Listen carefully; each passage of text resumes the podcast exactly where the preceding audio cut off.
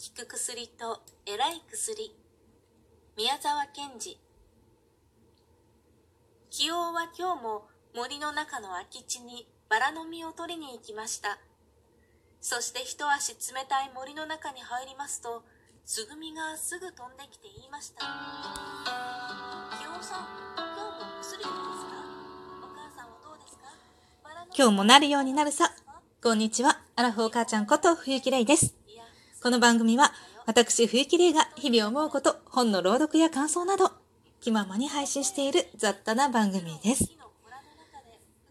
今日はお題トーク、新年度の抱負？違うかな？なんかそんな感じのことだったと思うんですけれども、毎回覚えてないのね、これね。この間前回ちょっと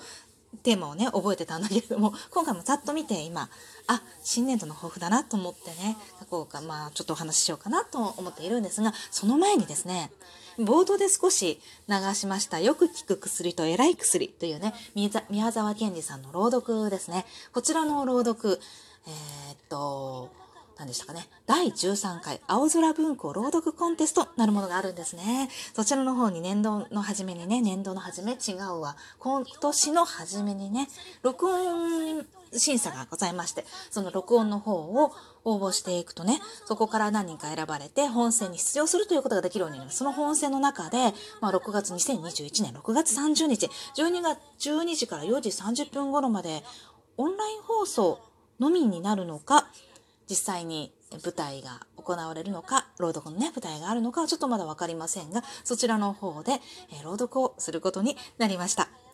えー6月30日、もしご都合よろしい方はね、この YouTube でも見れるそうなのでね、ぜひよかったら見てくださいね。ということでね、えー今本日4月1日、エイプリルフールということでね、真っ赤な嘘でございましたが、えーっとね、エイプリルフール、本当はね、午前中にしか嘘をついちゃいけないんですよね。というわけでね、えーっと、後ろの方で流れております、こちらの朗読はこの辺りでカット。うんとね、午前中にこう人に迷惑をかけない爽やかな嘘をついて、まあみんなでね、まあなんでしょうね、その嘘を楽しむというのがエイプリルフールなんじゃないのかななんて思ったりはするんですけれども、日本でも、あ、外国ではね、これ結構朝のニュースとか新聞とかで嘘を報道するんだそうですよ。で、それで、まあ、楽しく、まあ、ユーモアがね、理解されている民族 なのかなっていうところでは成功するのかななんて思うんですけれども、過去にどうやら日本でもニュースば、実際のニュース番組でこのエイプリルフールの朝に嘘を報道した、嘘のニュースを報道したらしいんですよ。で、私その報道自体を覚えてはいないんですけれども、なんかそのニュースを報道したらね、大混乱に 陥ってしまって、それ以来日本ではニュースや新聞ではエプリルフールに嘘はつかないっていう風になっているそうですね。真面目な人種っていうかね、民族なのでね、その辺が少し残念であるようで、またその真面目さがね、まあ、なんて言うんでしょうね。日本をね、ここまでの経済大国にしたといえばしたんでしょうけれどもね。少しユーモアをもう少し、うん、楽しめるような民族であってもいいのかな？でもそしたら、今の日本はなかったかもしれないしね。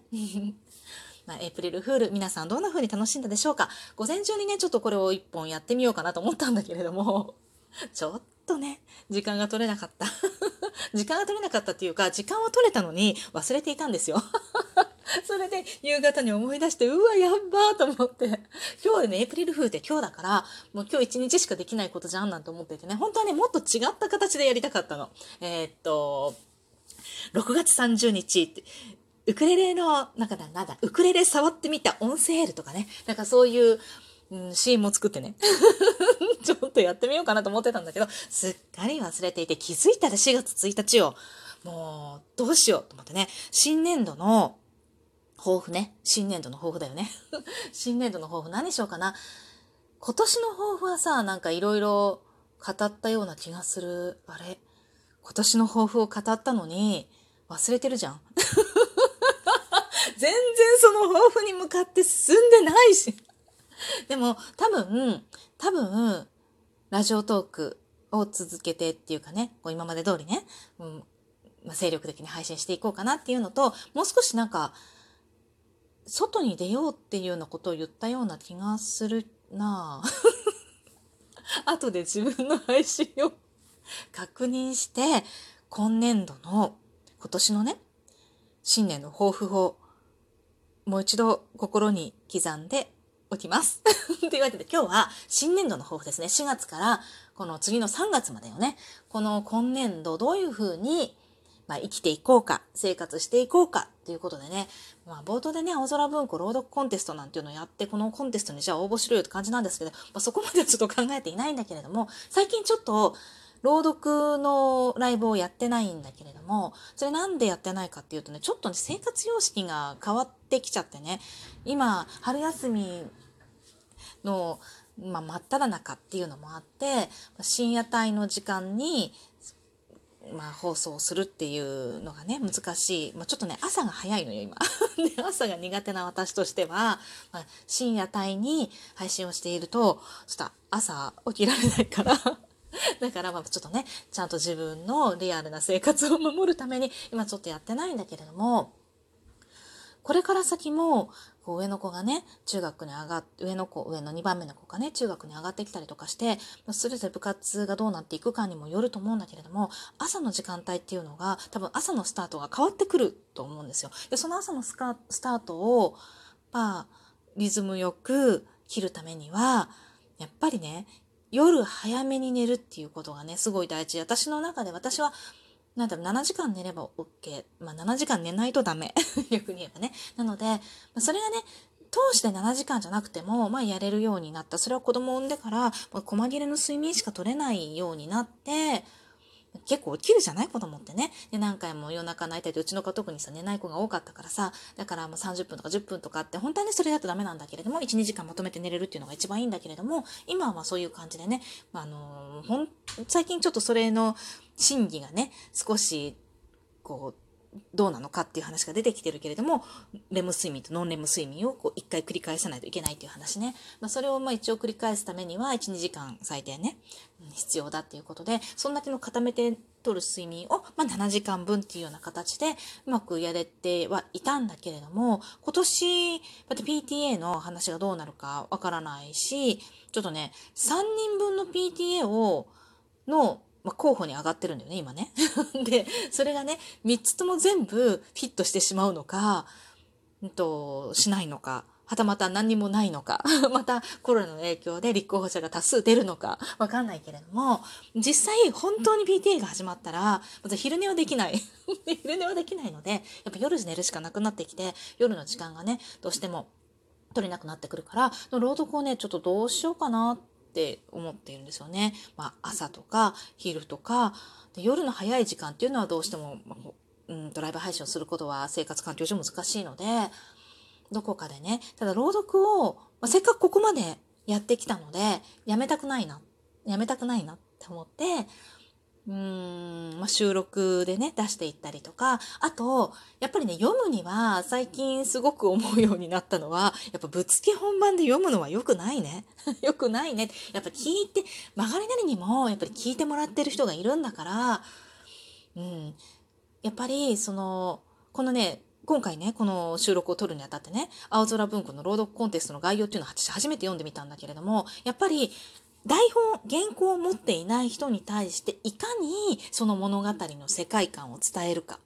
っていうことがやっぱすごい大事なんだよね。そのための読み方の工夫っていうのがすごく大切っていうのがもちろん書いてあって、まあもちろん当たり前のことなんだけれども、そういうところにも意識を向けながらね、やっぱり目を通して朗読の練習をするべきだなって。だから、ぶつけ本番にバンって読む結末どうなってるのかわからないまま読むようなのではなくってちゃんと結末を理解して、うんと自分なりのお話の世界観を構築して想像してねちゃんと作ってそこでそれを表現するために、うんうん、まあどう読み出すかどう読むか、うん、っていうどういう間を取るかとかね、まあ、いろんな間とか語り口調だったりとか、まあ、声とかそういうので世界観を伝えるんだと思うんだけれどもそれをどういうふうにやるかっていうのをもう少し考えてからね短だから毎日今までみたいに毎日毎日朗読配信はできないけれども